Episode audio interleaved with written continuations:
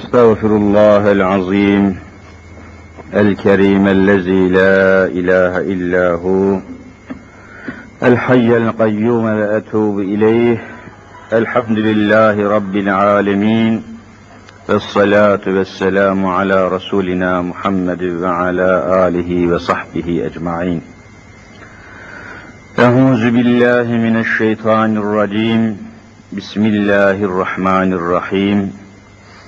رب اشرح لي صدري ويسر لي أمري واحلل عقدة من لساني يفقه قولي. Amin. Bi hurmeti seyyidil murselin. Aziz müminler, muhterem Müslümanlar, bugünkü dersimizi yahut sohbetimizi yine günümüzün tartışılan, üzerinde çeşitli ihtilaflar, düşünce farkları, görüş farkları ileriye sürülen ve hemen hemen her kesimden, her sınıftan mutlaka alakadar olduğu bir veya birkaç insanın bulunduğu bir mevzu etrafında sohbetimizi yapmak suretiyle bu husustaki Kur'an'ın ve sünnet-i Muhammediye'nin işaretlerini, tefsirlerini ve irtibatlarını kısa yoldan az ve öz olmak suretiyle sizlere aktarmaya devam edeceğiz. Rabbimiz inandığımız gibi yaşamayı cümlemize nasip eylesin inşallah. Günümüzün olaylarını, hadiselerini meydana getiren çok şeyler var. Bu da öyle anlaşılıyor ki, temelde müminleri ve Müslümanları alakadar eden meseleler olduğu halde, Müslümanları hızla kendi bildiklerine, kendi inandıkları şekilde yönlendirmeye çalışan kaynaklar var. Bunların başında televizyon geliyor. Sonra gazeteler dediğimiz basın yayın vasıtaları geliyor. Ve bunlar son derece ustalıklı, son derece sinsice, kurnazca insanları belli şartlara, belli maksatlara doğru zihinlerini, akıllarını, duyguları ve düşüncelerini şartlandırıyorlar. Aramızda sayısız insan kendi kafasına göre düşünmüyor, kendi anlayışına göre düşünmüyor, kulaklarıyla duyup dinlediği, gözleriyle de görüp tespit ettiği şeylere göre düşünmek durumuna düşüyor. Düşünmek zorunda kalıyor. Hatta bir bakkaldan bir çamaşır tozu veya bulaşık ilacı alırken dahi kendi aklını, idrakini kullanamıyor. Reklamlarda duyduğu ve dinlediği şeylerin tesiriyle reklamlardan aldığı yönlendirme ve şartlarla, şartlanmalarla bakkaldan aldığı şeyleri dahi kendi iradesiyle değil, reklamcının yönlendirmesiyle alıyor. Toplum hızla bir takım kimselerin, bir takım grupların, bir takım egemen sınıfların, tüccar sınıfların, sanayici sınıfların, reklamcıların adeta emrine ve iradesine girmiş gibi görünüyor. Koca bir toplum bu şekilde. Ticaretimizi, ticaret dediğimiz vazgeçilmez, hayatımızın vazgeçilmez bir ciheti olan ticareti nasıl şartlandırıyorlarsa, müşteriyi reklamlarla, propagandalarla nasıl yönlendiriyorlarsa, siyasetimizi de aynen yönlendiriyorlar. Bakıyorsunuz televizyon, arkasından basın, yayın, gazeteler bir siyasi bir heyecan uyandırıyorlar. Falan başbakan olacakmış, falan falan bakan olacakmış, şöyle yapacaklarmış, böyle yapacaklarmış, haber bültenlerinde, açık oturumlarda, çeşitli programlarda bazı isimler propaganda ediliyor, reklam ediliyor, şöyle adammış, böyle adammış, şöyle akıllıymış, böyle fikirliymiş. kırk beş milyon halk bu bir avuç propagandacının esiri ve kölesi haline geliyor. Bunun da adına demokrasi diyorlar. Demokrasi dedikleri idarelerde veya düzenlerde kimin elinde basın, yayın varsa, televizyon kimin elindeyse, radyo kimin elindeyse, propaganda sanatı kimin elindeyse, reklam gücü kimin elindeyse, toplumu koyun sürüsü gibi, hayvan sürüsü gibi istedikleri istikamete organize ediyorlar, kanalize ediyorlar, sürüklüyorlar, götürüyorlar ve istedikleri adamı istedikleri an başbakan yapıyorlar. Tabii toplum bilinçsiz olduğu için, toplum tedbirsiz ve toplum terbiyesiz olduğu için böyledir. İslami terbiyeden uzak. Mesela İslami terbiye, terbiye usullerinden birisi nedir? Duyduğu haberi araştırmadan kabul etmemektir.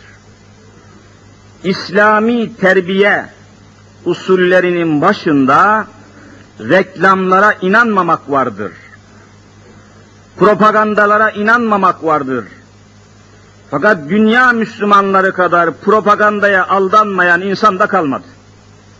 Dünyanın en çabuk aldanan topluluğu Müslümanlar.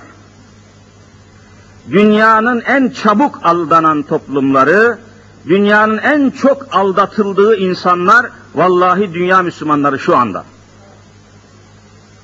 Sebep İslam terbiyesi alınmamıştır. Dünya Müslümanları terbiyesizdir. Yani İslam terbiyesinden mahrumdurlar. Kur'an terbiyesinden, sünnet terbiyesinden, ehlullah terbiyesinden, fıkıh terbiyesinden, şeriat terbiyesinden mahrum yetiştikleri için dünyanın en çok ve en çabuk aldatılan insanları Müslüman sıfatlı yığınlardır, topluluklardır. Gerçek Müslüman olmak başka bir şey tabii. Düşünün ki Kur'an ne diyor? Ya eyyühellezine amenu. Ey mümin olanlar. Gayet açık ve sarih bir hitap. Ey mümin olanlar, Müslüman olanlar. Ne olacak? Bir hitap geliyor, bir emir geliyor, bir tavsiye geliyor. Buna kulak vermek lazım. İn ca'akum fasikum binebe'in fetebeyyenu. Ey mümin olanlar, Müslüman olanlar, size herhangi biri bir haber getirdiği zaman, bir haber duyduğunuz zaman, bir söz, bir beyan, bir açıklama, bir reklam, bir övgü, bir sövgü neyse, övüyor bir şeyi, sövüyor bir kimseye neyse, bir şey duyduğunuz zaman fetebeyyenu, o sözü, o reklamı, o propagandayı, o beyanı, o cümleyi, o kelimeyi, o kelamı araştırın, araştırın, araştırın diyor Kur'an-ı Kerim. Araştırmadan kabul etmeyin diyor. İslam'ın ve Kur'an'ın terbiyesi bu. Fakat bugünkü Müslümanlar tam aksine bir istikamet takip ediyorlar. Duyduğu habere inanıyor. Televizyonda işittiği yayına, habere inanıyor. Gazetede okuduğu habere inanıyor. Allahu Teala araştırmadan inanmayın diyor. Müslüman yok canım, Allah bir şey bilmez, ben yanırım diyor. Böyle olur mu ya? Bir avuç Yahudi asıllı, dine düşman, Hazreti Muhammed'e düşman gazeteci, yazar, fıkra yazarı, televizyon programcısı, haber programcısı çıkıyor ekrana, gazeteye, kırk beş milyon Müslümanı koyun sürüsü gibi siyasi bir kanala organize ediyor. Yahudi kökenli adamlar. Kimse bu yazıyı yazan yazar kimdir diye araştırmıyor.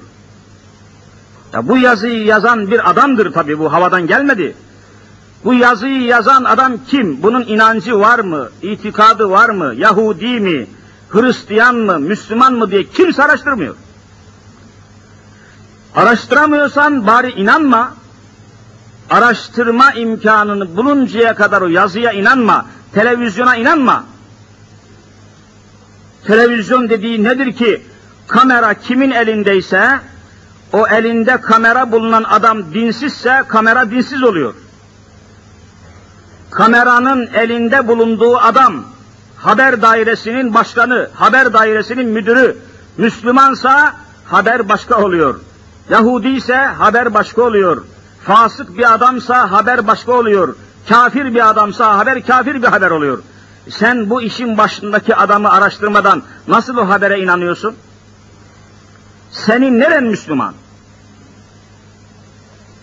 İşte İslam alemi, İslam terbiyesinden mahrum yetiştiği için bir milyar, bir milyar nüfusu olduğu halde yüz kişilik nüfusu yok dünyada. Düşünün yani, böyle sayıca kalabalık fakat kalite bakımından düşük bir toplum dünyada yoktur Müslümanlar kadar. Sayı kabarık bir milyar. Ama nüfuzu, hakimiyeti, sözü geçmesi, iradesinin geçiş, geçmesi e, dünyada görüyorsunuz hiçbir rol oynayamıyor.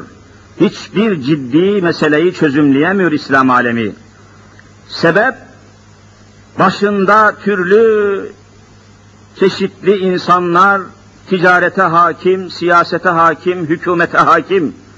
E bugün düşünün yani Türkiye'de ticaret hayatına, ekonomi dediğimiz iktisat hayatına hakim olanlar kimlerdir? Açın okuyun. Osmanlı Bankası kimindir? Akbank kimindir? İş Bankası kimindir? Açın okuyun göreceksiniz. Bu holdingler nedir? Hangi ticareti hangi tüccarlar yapıyor? Ham maddeyi Avrupa'dan Türkiye kimler taşıyor? Bunların maliyeti nasıl belirleniyor? İktisadi hayatımız kimin elinde, kimlerin elinde? Müslümanlar hiçbir şey araştırmıyor. Araştırma imkanları yok, araştırma elemanları yok. Böyle gözü bağlı, kulağı bağlı, eli bağlı, ayağı bağlı bir topluluk haline getirilmişiz. İsteyen istediği gibi Müslümanların başına geçip yönetici oluyor.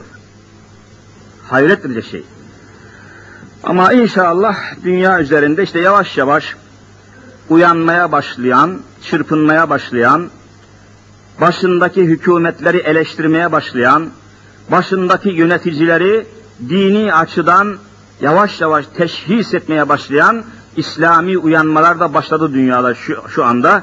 İnşallah bu uyanma bütün etrafıyla Türkiye'mize de gelir de bizi kimlerin idare ettiğini, ekmeğimizi, ziraatımızı, ticaretimizi, siyasetimizi kimlerin yönlendirdiğini bu millet daha yakından görmeye çalışır inşallah. Allahu Teala basiret nasip etsin. Amin. Efendiler,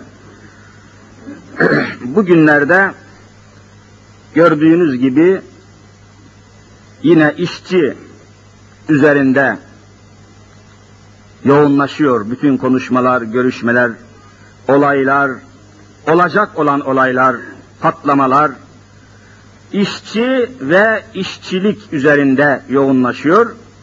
Bu hususa dair gerek Kur'an'da, Kur'an-ı Mübin'de, gerekse hadis-i şeriflerde, yani Hazreti Muhammed Mustafa sallallahu teala aleyhi ve sellem Efendimiz Hazretlerinin mübarek beyanlarında mevcud olan birkaç hususu arz etmeden geçmemek lazım. Çünkü İslam'ın bu hustaki görüşünü, getirdiği hükümleri, beyanları bilmeyince olaylara, olup biten hadiselere bakışımız yanlış olabilir. Müslüman çevresine, Müslüman olaylara, olup biten hadiselere tabii ki İslam nazarıyla bakması lazım.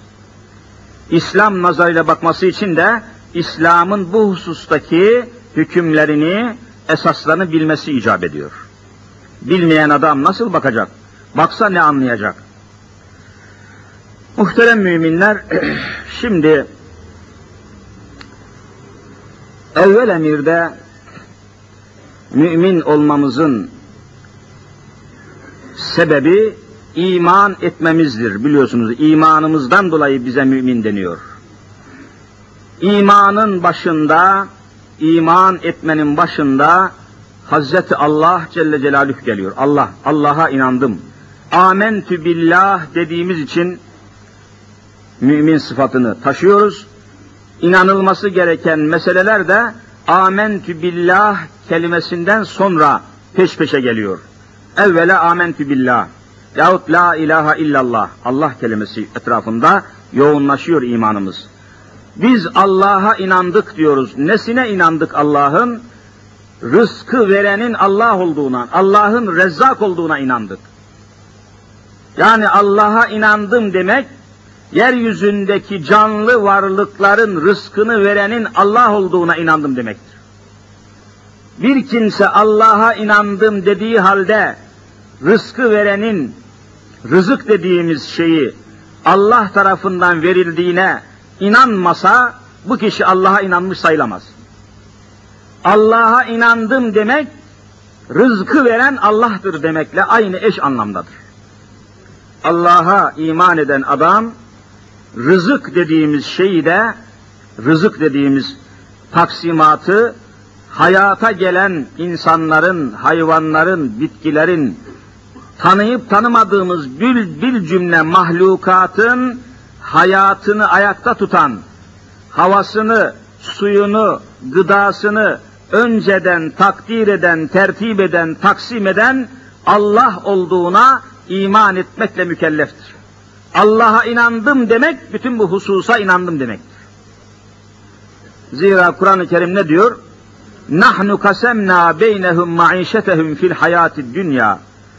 İnsanların dünya hayatındaki maişetini, yani maişet esbabını, yaşamalarını temin eden maddeleri, havayı, suyu, gıdayı, vitaminleri, kaloriyi, bilumum insanlara ve hayvanlara ve bitkilere, canlı mahlukata lazım olan ve onların muhtaç olduğu şeyleri bizzat yaratan ve taksim eden biz azimüşşanız diyor Hazreti Allah. Nahnu kasemna, biz taksim ettik.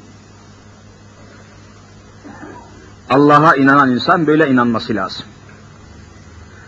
Allah tarafından taksim edilmiştir rızık.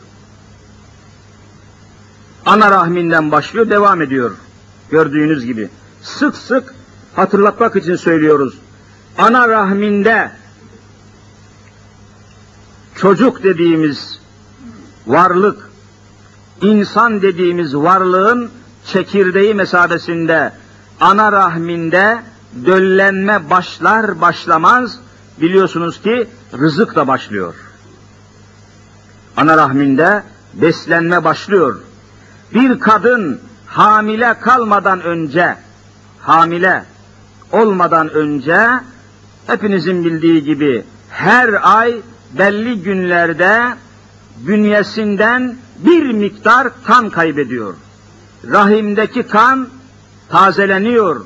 Dışarıya çıkmak suretiyle taze kan geliyor ve belli günlerde kadınlar her ay belli miktarda kanı dışarıya atmak zorunda kalıyorlar. Bunun elinde değil bunların. Onları iradesine tabi değil, elinde değil. Allah tarafından konan düzen böyle. Aynı kadın hamile kalır kalmaz artık o kan kesiliyor, dışarıya gelmiyor. Bu da elinde değil. Hamile olmadan evvel kan dışarıya çıkıyor da hamile olunca, yani o kadın döllenince niçin o kan dışarıya çıkmıyor? Bunu biliyorsunuz. Derhal beslenme başlamıştır. Göbek hortumuyla o yavru, o cenin dediğimiz ana rahmindeki yavru göbek hortumuyla annesinin kanıyla beslendiği için Allah o kanı dışarıdan kesiyor, göbek hortumuyla o yavruya bağlıyor Cenab-ı Hak. Rızık kanalı değişiyor. Bunda hiç kimsenin rolü yok, ne ananın, ne babanın, ne doktorun, ne hekimin, ne tabibin. rolü yok. İlahi nizam böyle başlıyor. Nahnu kasemna beynehum maişetehum fil hayati dünya. Canlı mahlukatın rızkını, maişetini, yaşayışını, maaşını biz taksim ettik diyen Allahu Teala ana rahminde bu taksimata başlıyor. Gördüğünüz gibi. Zira ana rahminde çocuklar ağızdan beslenmiyorlar malumunuz. Ağız yoluyla beslenmiyor. Göbek hortumuyla besleniyor.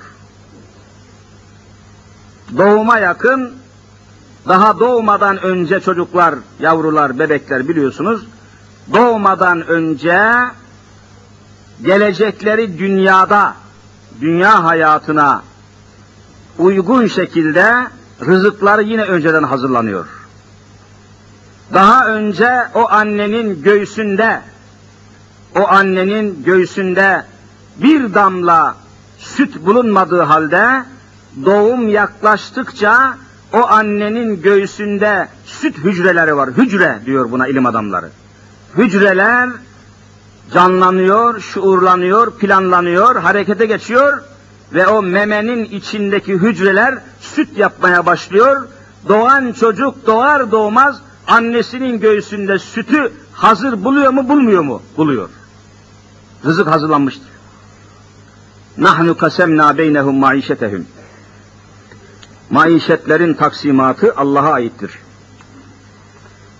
Âmentü billahi dediniz mi, böyle iman etmek zorundasınız. Allah'a inandım demek, rızkı verenin, rızkı taksim edenin Allah olduğuna inandım demekten başka bir manaya gelmiyor. Hatta araştırmacılar, ilim adamları kanguru adında bir memeli hayvan üzerinde araştırma yapmışlar. Kanguru diye bir hayvan. Bizim memleketimizde yok bu hayvan. Memeli bir hayvan, çok doğuran bir hayvan, yavrularını emziren bir hayvan memeli. Yavrularını emzirirken kanguru adındaki bu hayvanı araştırmışlar. Üç aylık yavrunun yapıştığı meme başka, altı aylık yavrunun yapıştığı meme baş, başka, dokuz aylık yavrunun yapıştığı süt emdiği meme başka. Üç aylığın emdiği memeden gelen süt ile dokuz aylığın emdiği yavrunun ağzına gelen süt tamamen farklı. Birinde şeker fazla, birinde yağ fazla. Hiç şaşırmadan taksimatı öyle ilahi nizam düzenlemiş.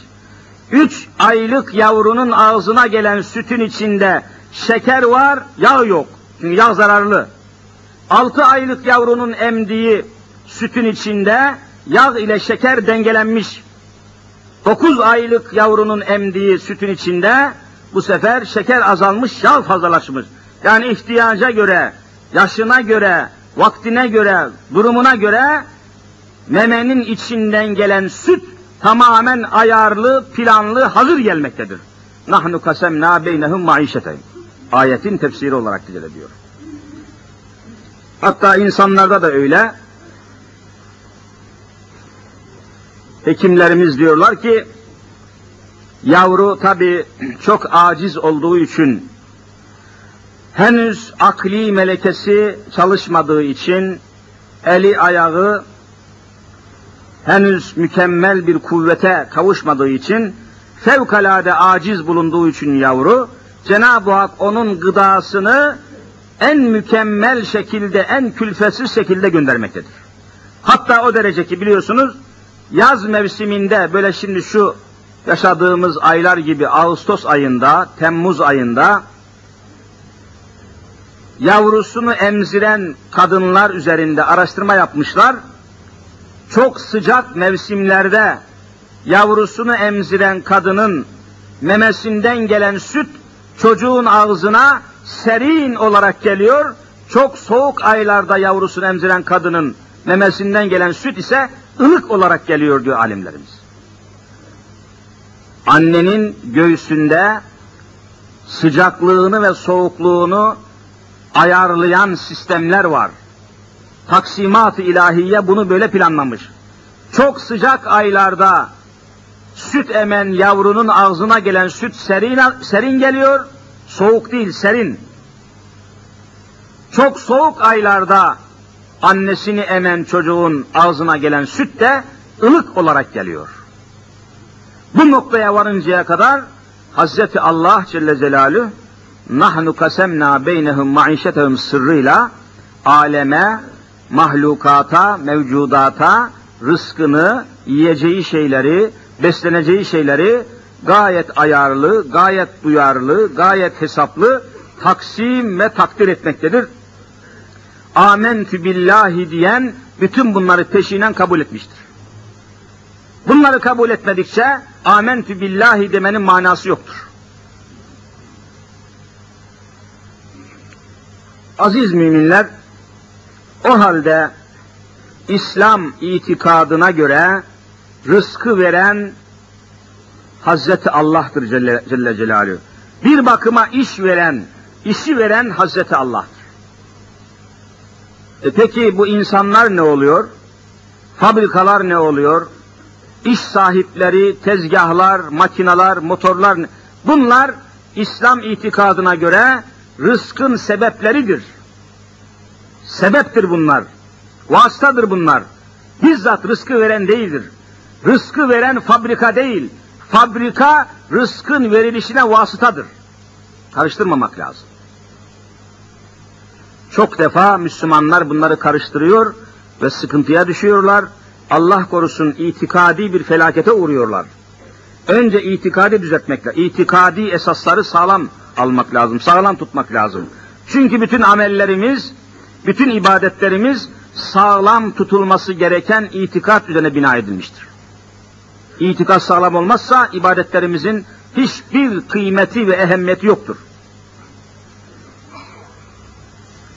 Böyle olunca aziz müminler, muhterem Müslümanlar, mahlukatın içinde en mükerrem, en şerefli, en değerli, en kıymetli varlık olarak Cenab-ı Hak insanı ortaya koymuştur. İslam her meselede insanı ele alıyor. İşçi İslam dininde ayrıca bütün bu problemlerin dışında işçi meselesi yoktur. İslam dininde insan meselesi vardır. İnsan. İşçiyi dahi insan olarak ele alıyor. İnsan konusu halledilmeden zaten işçi konusu halledilemez. Evvela soruyor bir bakıma İslam, işçi insan mıdır değil midir? Çünkü insan da iş yapıyor, bugün gördüğünüz gibi makine de iş yapıyor. İnsanı da kiralıyorsunuz, işçi demek biliyorsunuz, emeğini kiraya veren adam demek. Emeğini, gücünü, kuvvetini kiraya veriyor.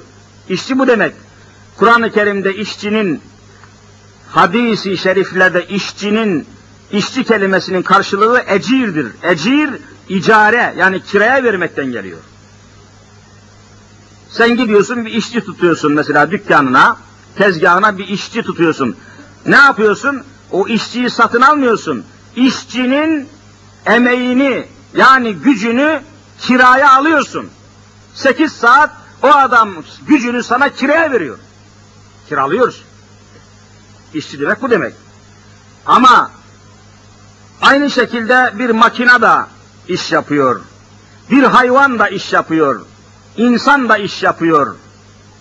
İş yapmak bakımından öküzün de yaptığı iş var, motorun da yaptığı iş var, insanın da yaptığı iş var. İş bakımından hemen hemen bunlar birbirine benziyor. Fakat İslam kesinlikle evvela işçiyi insan olarak ele alıyor. İnsan. İnsan olarak kabul ettikten sonra insanların muhtaç olduğu her şeyi işçiye vereceksin diyor. İslami devlette, İslam devletinde anayasası Kur'an-ı Kerim olan bir İslam devleti düşünün. Bu devlette işçi insandır. İnsanın evi olacaktır. İnsanın evinde ailesi olacaktır. Evinde çocukları olacaktır. Bu çocuklar en mükemmel mekteplerde okuyacaklardır. Bu insan arabaya binecektir, sokakta yürümeyecektir. İhtiyacı olan elektriği anında alabilecektir. İhtiyacı olan ekmeği en mükemmel anında bulacaktır. İhtiyacı olan bütün hizmetçiye kadar İslam devletinde her işçinin bir hizmetçisi olacaktır.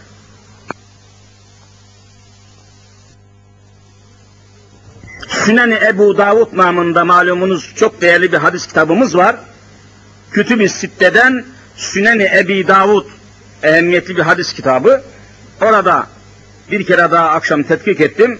Allah'ın Resulü buyuruyor ki, İslami bir devlet yönetiminde emeği kiralanmış bulunan bir işçi, evi yoksa İslam devleti ona ev versin, ailesi yoksa evlendirsin.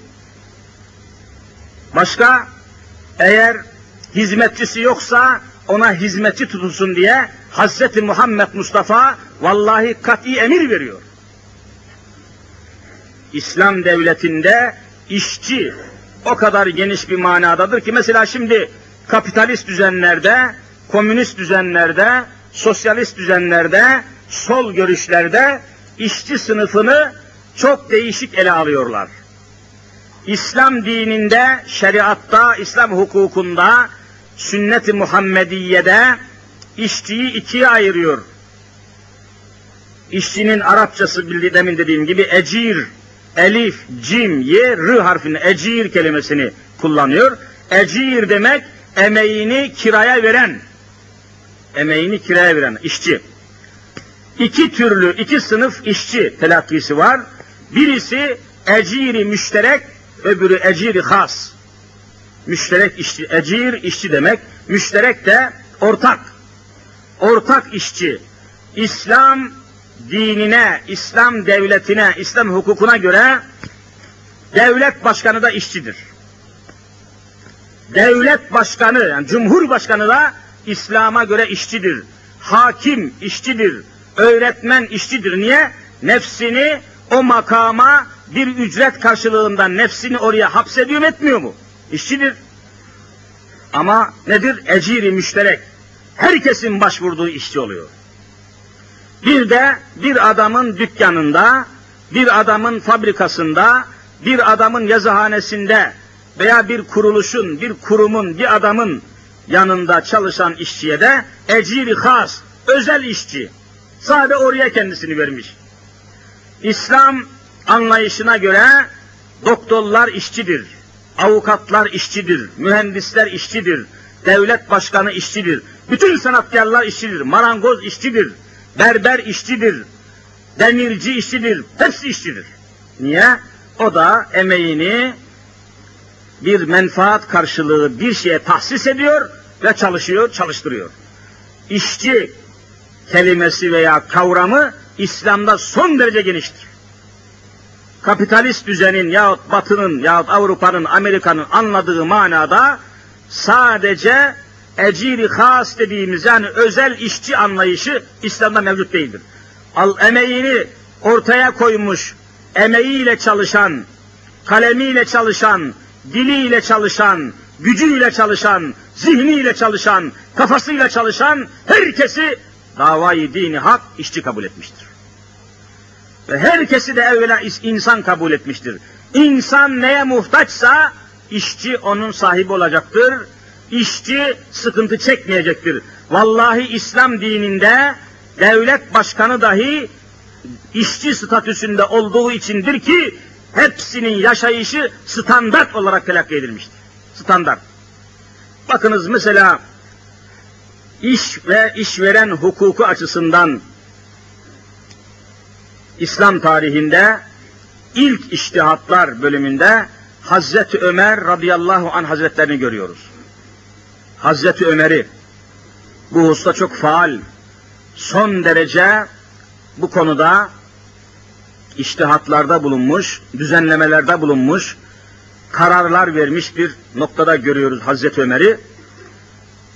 Ve bunun da İslami devletin teessüsünde, yerleşmesinde, İslam devlet yapısında en büyük pay Hazreti Ömer'indir. İslam devlet yapısı, devletin kuruluşu, yerleşmesi, istikrarı, istikbali, yayılması, çoğalması en fazla Hazreti Ömer döneminde teessüs etmiştir. Bunu unutmayalım. Öyle hassas ölçülere bağlamış ki Hazreti Ömer devleti, yönetimi. Bakınız mesela hepiniz, çoğunuz mutlaka duymuş, işitmişsinizdir.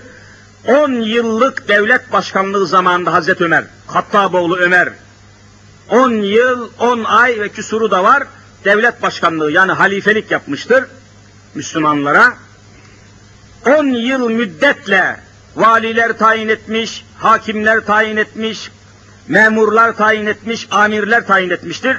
Bunlarla alakalı kararlar, içtihatlar, yorumlar getirmiştir, biliyorsunuz. Öyle hassas davranmış ki denge, idari dengede, idareyi dengelemede öyle hassasiyetle hareket etmiştir ki, on yıllık halifelik yani devlet başkanlığı döneminde çocuğu olmayan, çocuksuz hiç kimseyi vali tayin etmemiştir. Çocuksuz, yani baba olmayan, çocuğu olmayan hiç kimseyi ağzıyla kuş tutsa dahi vali olarak tayin etmemiştir. Zira çocuksuz adam topluma, hizmet ettiği şehire, şehrin halkına çocuğu olan adam gibi merhametle muamele edemez diye korkmuş, merhametsiz olur diye çocuksuz adamı vali yapmamıştır. Bu dereceye kadar hassasiyetle davranmış. Kitaplarda var, sayfalar dolusu bilgi veriyor kitaplarımız. Ne kadar alim olsa, ne kadar bilgili olsa, ağzıyla kuş tutsa, hani meşhur tabirdir, eğer çocuğu yoksa vallahi vali tayin etmemiş. Vilayet halkına zulmeder, merhameti eksik olur, şefkati eksik olur, Allah'ın kullarına zulmeder diye korkmuştur. Bu kadar yani en son tabakaya kadar dikkatini ve alakasını göstermiştir. Hatta bir seferi meşhur bir tabir, meşhur bir hadisedir. Önemli şehirlerden birisini ve o şehrin başındaki valiyi Hazreti Ömer radıyallahu anh Efendimiz teftişe gitmiş. Hem şehri teftiş edeyim hem de şehrin başındaki valiyi yerinde göreyim diye o şehire sefer düzenlemiş. Malum o zaman tabi öyle motorlu vasıtalar olmadığı için uzun günlerle giderlerdi. Şehire intikal etmişler Hazreti Ömer ve adamları. Karşılanmışlar tabi gayet güzel. Seferden geldikleri için de hemen oturur oturmaz onlara bir sofra hazırlanmış. Sofra. Seferden gelene sofra hazırlandığı için sofra kelimesi seferden geliyor. Sofra kelimesinin kökü de seferdir. Sofra kelimesinin kökü de seferdir. Sofra hazırlanıyor Hazreti Ömer'e ve yardımcılarına. Sofrada ne var? O zaman çöl memleketi Arabistan biliyorsunuz. Fazla gıdası, tarımı, üretim olmayan bir bölge. Sofranın üzerinde beyaz buğday ekmeği var. Bir de bir tasın içinde bal şerbeti var. Bal şerbeti ve beyaz buğday ekmeği. O zaman bulunan gıdaların en mükemmeli kitapların tespitine göre. Hazreti Ömer radıyallahu anh yemeğe başlamadan evvel valiye soruyor. Bu sofraya koyduğunuz yiyecekler nedir? Diyorlar ki halife hazretleri işte beyaz buğday ekmeğiyle bal şerbetidir efendim diyorlar. Ya öyle mi diyor? Evet. Peki bu memleketin, bu vilayetin diyor halkı, bu memleketin ahalisinin tamamı, bu vilayetin halkının tamamı benim önüme konan bu bal şerbetiyle beyaz buğday ekmeğini herkes rahatlıkla bulup alabiliyor veya yiyebiliyor mu diyor. Herkes bunu yiyebiliyor mu? Vali diyor ki ya emir el müminin, ey müminlerin emiri, halifesi nerede? Bunu herkes bulamıyor, bunu herkes bulup yiyemiyor. Beyaz buğday ekmeği çölden nereden bulsunlar? Bal şerbetini nereden bulsunlar? Çok nadide bir nimet, çok kıymetli bir yemektir diyor. Böyle deyince kaldırın diyor bunu. Vallahi bir İslam devlet başkanı idare ettiği bir memleketin en fakirinin yediğini yemedikçe zalimdir, o hükümdar olamaz diyor. İslam'da budur vallahi. Öyle hazineyi har vurup harman savuramasınız. Haramdan gelen harama gider. Helaldan gelen de helale gider. El habisatu lil habisin ve tayyibatu lit tayyibin. Bizim bugün yönetimimizi, idaremizi yürüten, hazineyi idare eden insanların halini görüyorsunuz. Sık sık söylüyorum, hazinemize Türkiye Cumhuriyeti'nin devlet hazinesine, devlet bütçesine gelen para nereden geliyor? Sık sık söylüyoruz ki bu hususta şuurumuz, bilincimiz artsın, bilgimiz olsun. Neden adalet sağlanamıyor bilinsin? Haramdan geliyor efendiler. Devletin bütçesine gelen paranın büyük çoğunluğu haramdan geliyor. Ne gibi? İşte bu sene bin dokuz yüz doksan bir yılının en çok vergi veren adamlarının isimleri ilan edildi mi edilmedi mi? Edildi. Türkiye devletinin bütçesine, hazinesine en çok vergi verenlerden birisi, vergi rekortmeni olarak ilan edilen bir kadındır ki genelevi işleten bir fahişedir. Türkiye Cumhuriyeti'nin devlet hazinesine gelen vergi gelirlerin en büyük payı vallahi fuhuş işletmesinden geliyor, zinadan geliyor. Nereye gidecek para? Bu para hiç hayır eder mi millete? Kumardan geliyor, faizden geliyor. Efendiler, faiz belasından kurtulmadıkça vallahi ekonomik dengeyi kuramazsınız. Faiz ile, faizli sistemle, faizli ekonomiyle kalkınmak mümkün değildir. Eğer faiz olduğu halde bu devlet kalkınsa, Kur'an-ı Kerim'in ayetleri yalan olur haşa. Buna imkan yoktur. Yemhakullahu riba. Ayet-i kerimede Allah ribayı imha eder. Yani faizden gelen geliri asla Rabbimiz kalkınmaya, yükselmeye medar yapmaz, esas olmaz. Faiz, faize dayalı sistemler yemhakullahu, Allah mahveder, Allah çökertir. Faizle kalkınmanız imkansızdır diyor Hazreti Allah. Allah'ın dediğine mi inanacaksınız, yoksa bugünkü bir takım maskara politikacılara mı inanacaksınız? Hadise bu. Efendiler, adaleti sağlamak mümkün değil. Ne iş adaletini, ne işçi ücretlerinde vallahi adaleti sağlayamazsınız. Bakın geçenlerde dört yüz bin işçiye, beş yüz bin işçiye ücretleri artırıldı, görüyorsunuz. yüzde seksen artırıldı, bilmem ne yapıldı. yirmi altı trilyon para vermişler. yirmi altı trilyon. Şimdi ver, hazineden verdikleri bu parayı tekrar toplamak için çaya zam yapıyorlar. Çaya. Çaya zam olur mu ya? Adam deli olsa bunu yapmaz mı? Deli olsa bunu yapmaz. Çocuk, verin bir çocuğa, memleket daha iyi derler. Erginlik çağına girmemiş bir çocuğa teslim edin, bu ülkeyi daha iyi idare etmesem elimden gidiyor. Bu kadar basit. Hani denge... Dengeyi kuramıyorsunuz. Niye? Faiz belası var. Faiz olduğu yerde denge kurulmaz, mümkün değil. Allah böyle haber veriyor. Ben Allah'a inanıyorum. Hükümete inanmıyorum. Ben Hazreti Muhammed Mustafa'ya inanıyorum. Sanayi Bakanı'na inanmıyorum. Hazreti Ömerül Faruk'a inanıyorum. Katiyen Ekonomi Bakanı'na inanmıyorum. Allah diyor ki faize dayalı ekonomi çökecektir diyor.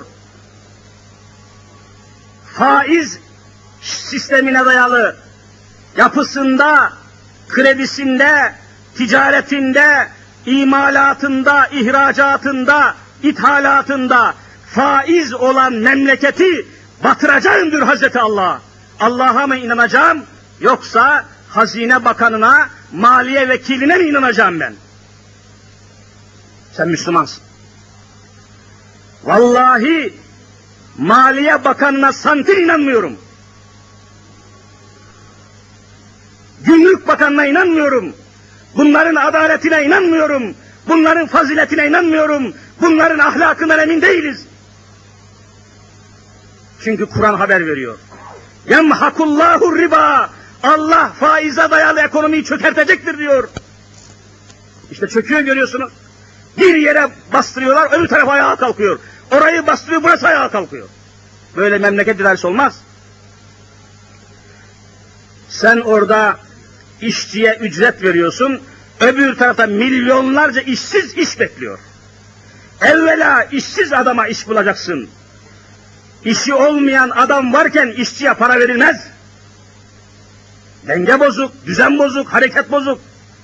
Dünyanın en geri ülkesi Türkiye'dir. Dengesiz, dümensiz, düzensiz, sistemsiz, rejimsiz bir devlettir ya. Hiç şey düzgün değil. Vallahi hesaplamışız, fırından ekmek alırken aldığımız ekmeğin üçte biri faiz ya. Her Müslüman fırından ekmek alırken bilsin ki ekmeğe ödediği bin liranın üçte biri vallahi faizdir. Yeminle söylüyorum. Niye? Çukurova'da buğdayı üreten adamlara bakın, buğdayı ekerken, tarım yaparken kullandıkları tarım aletlerin hepsini faizli krediyle almış. Bankaya faizi var, tarımcının, üreticinin. Malını üretip de satarken, fiyat belirlerken bankaya, Ziraat Bankası'na ödeyeceği kredi faizinin tamamını satacağı buğdayın maliyetine ilave ediyor. Bunu siz de biliyorsunuz. Buğdayın fiyatına bankaya ödeyeceği faizin miktarını satacağı buğdayın fiyatına ilave ediyor mu, etmiyor mu? Vallahi ediyor. Oradan un fabrikasına geliyor. Un fabrikası da krediyle kurulmuş, faizli kredi. Faiz var temelinde. O da unun fiyatını belirlerken bankaya ödeyeceği faizi unun fiyat, fiyatına ve maliyetine ilave ediyor. O un fırına geliyor. Fırını yapan, ekmek fabrikasını yapan adam da krediyle almış, faizle almış. O da sattığı ekmeğin fiyatını belirlerken bankaya ödeyeceği kredi faizlerinin tamamını maliyete, ekmeğin maliyetine ilave ediyor. En son bu ekmeği fırından alan zavallı tüketici, zavallı işçi, zavallı memur, zavallı insan bütün bu adamların faizini tamamını ödemiş ve enayi mevkine düşmüş olmaktadır. Bu faizi kaldırmadan işverenlerin, işçilerin, memurların, amirlerin azabını, ızdırabını vallahi kesemezler. Adaleti sağlayamazlar. Zulümden başka bir şey getiremezler. Hiçbir toplum memnun olmaz bu adamlardan. Hadise bu kadar basit. Toplum adeta enayi mevkiine düşürülmüştür. Üretici ödeyeceği faizi sattığı mala bindiriyor. Öbürü efendim mağazadaki masrafları, mağaza sahipleri, gidin bakın sık sık görüşüyoruz. İçtikleri çayı bile masrafa yazıyorlar. O masrafı maliyete bindiriyorlar. Mağazadan gömlek alan, pantolon alan herkes o mağazanın bütün masrafını enayice ödemiş oluyor. Böyle ekonomi olmaz. Böyle iktisat olmaz, böyle hayat olmaz, böyle devlet olmaz, böyle hükümet olmaz. Mümkün değil, yürümez. İslam'ın getirdiği ilahi nizam hakim olmadıkça Müslümanlar hayattan bir şey beklemeyin. Allah'ın nizamı hakim olmayınca adalet beklemeyin, Allah aşkına beklemeyin. Hayal içindesiniz. Hayalet içindesiniz, mümkün değil. Vaktimiz olsa da ve sizler bir saat kala şu camiyi tıklım tıklım doldursanız da anlatsak da görseniz bakalım daha ne hükümler var, ne esaslar var. Lakin cuma vaazları zaman bakımından yetersiz, vakit bakımına yetersiz, iş aleminin akışı ve daha birçok sıkıntılar vaaz-ı nasihatları çok verimsiz hale getiriyor ama ne yapalım ki yine zaman zaman üç beş kelime söylemenin fırsatını da kaçırmış olmayacağız. Allahu Teala cümlemizi ikaz eylesin inşallah. Kardeşlerim, bu arada Allah'a sonsuz hamdü senalar olsun. Gerek Rusya kıtasında, gerekse Doğu Avrupa coğrafyasında İslami hareketler hızlandı. Bugün gazetelere bakın, Sovyet Rusya'nın Ankara Büyükelçisi Çernişev diye bir adam var. Bir daha komünizme dönmemiz mümkün değildir diyor. Büyük harflerle gazetelerde. Komünizme dönmek mi? Asla diyor. E nereye dönecek bu adamlar? Tekrar kapitalizme dönemezler. Yani Amerikan sistemine kapitalizm deniyor, biliyor. Liberalizm, kapitalizm deniyor. Kapitalizme dönmeleri mümkün değil. Niye? Kapitalizmden kaçtılar da komünist oldular. Bir daha şimdi kaçtıkları şeye geri dönerler mi? Dönmeleri mümkün değil. O halde ne kapitalizme ne komünizme dönemeyecekler. Dönüşleri Allah'ın lütfuyla İslam olacaktır. Bütün dünyada hadise böyle devam, gelişmeye devam ediyor. Şimdi bizim Türkiye'de de bahusus on milyon nüfusu barındıran İstanbul'da da İslami faaliyetler hızla gelişmektedir elhamdülillah.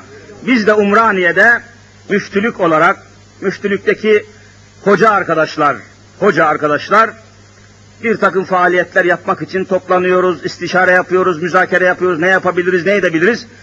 Bir şeyler yapmak zorundayız. Bahusus vaktiyle sosyalist olduğu için, komünist olduğu için, hatta ateist diyorlar, Allah'ı tanımayanlar var Türkiye'de. Allah'ı tanımayan adamlara ne diyorlar? Ateist. Yani Allahsız adamlar. Bunların çoğu yazar, geçen anlatmıştım. Gazetelerde yazıyorlar. Fakat son günlerde bakıyorum, yazdıkları yazılarda muazzam bir değişiklik var. Hani Allah'a inanmayanların devleti Rusya'ydı ya, Rusya çöktü, aç kaldı. Şimdi ortada kalmışlar, panik içindeler. Nereye gidecekler bilmiyorum. Dedik ki geçen toplantıda Müftü Efendi'ye teklifimiz oldu. Dedik ki bu Allah'a inanmadıklarını söyleyen sosyalist, komünist veya ateist gibi insanlar, bir hayli kişiler var. Bunlar ortada kaldı, çaresiz kaldı, askıda kaldı, muallakta kaldı bu adamlar. Bir açık oturum tertipleyelim. Bir kapa- kapalı spor salonu bulalım. Yani kırk bin kişi, elli bin kişi toplanacak bir yer bulalım. Bu adamları davet edelim. Merhametle tabii. Merhametle bu adamı çağıralım. Allah'ın varlığını, birliğini, kudretini, ilmini, iradesini, kitabını, peygamberini, Kur'an'ını açıklamaya çalışalım.